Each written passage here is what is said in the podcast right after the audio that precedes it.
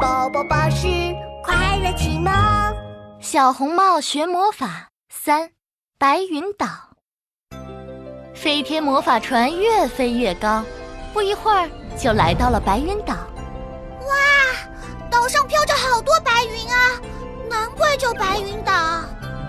小红帽对眼前的世界充满了好奇。要是这些白云全是棉花糖就好了，我最喜欢吃棉花糖啦！快看，那就是白云树。叽里咕噜伸手向远处一指，只见在小岛的中央生长着一棵足足有一百多米高的大树，大树上结着一朵朵白云果实。小红帽和叽里咕噜走到白云树底下，好，我现在就爬上去折一个树枝下来。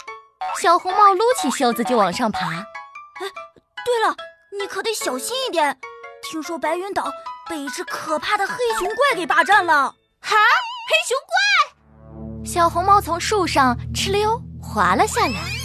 真真的有黑熊怪吗？就在这时，轰隆！一个庞然大物从天而降。你们是什么人？来白云岛做什么？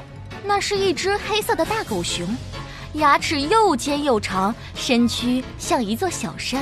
啊，好好可怕的黑熊怪啊！小红帽赶紧躲在了叽里咕噜身后。又想来偷白云树的树枝，你们知道小偷的下场吗？我会用闪电狠狠地抽你们的屁股！说着，黑熊怪做了个超人的动作，就好像他手里真的抓着闪电似的。我还会用闪电把你们的头发炸成爆炸头！黑熊怪又比划了一个闪电在脑袋上爆炸的手势，接着，黑熊怪的两只熊掌用力的拍了起来，就像在鼓掌一样。啊，他为什么在鼓掌啊？他不是在鼓掌，呃是在召唤闪电！小红帽，快躲开！一道闪电从天空劈了下来。小红帽和叽里咕噜赶紧往旁边一闪，轰！地面上炸出了一个深坑。叽里咕噜生气地挥舞着拳头：“可恶！要是我还能使用魔法，一定把你变成一只大肥猪，变成一颗臭鸡蛋，变成……可是你现在没有魔法，那你还等什么？快跑啊！”叽里咕噜突然飞快地冲了出去。你们别想跑！黑熊怪追了上去，他一边追一边鼓掌，两道闪电劈了下来，一道劈中了小红帽的屁股，啊、我的屁股、啊！另一道劈中了魔法师叽里咕噜的脑袋，砰！叽里咕噜变成了爆炸头。哈哈哈哈！两个小偷还没有结束呢。看我召唤出更多的闪电！我们不是小偷，明明是你霸占了白云树。果然，更多的闪电劈了下来。小红帽和魔法师叽里咕噜左躲躲，右闪闪，可是闪电越来越多，没完没了。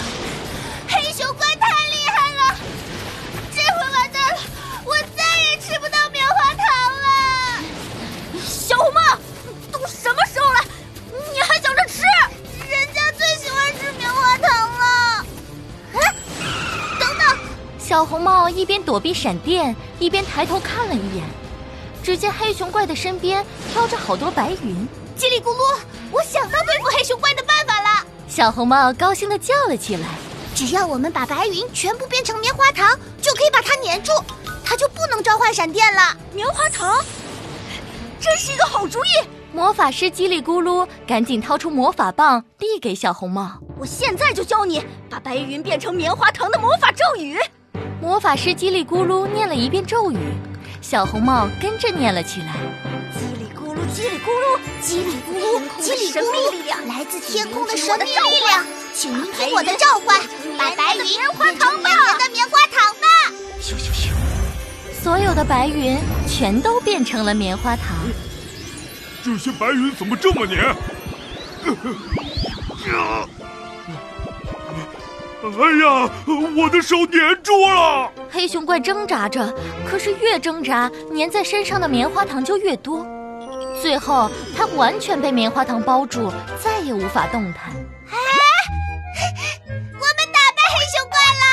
紧接着，小红帽爬到白云树上，折了一段白云树树枝。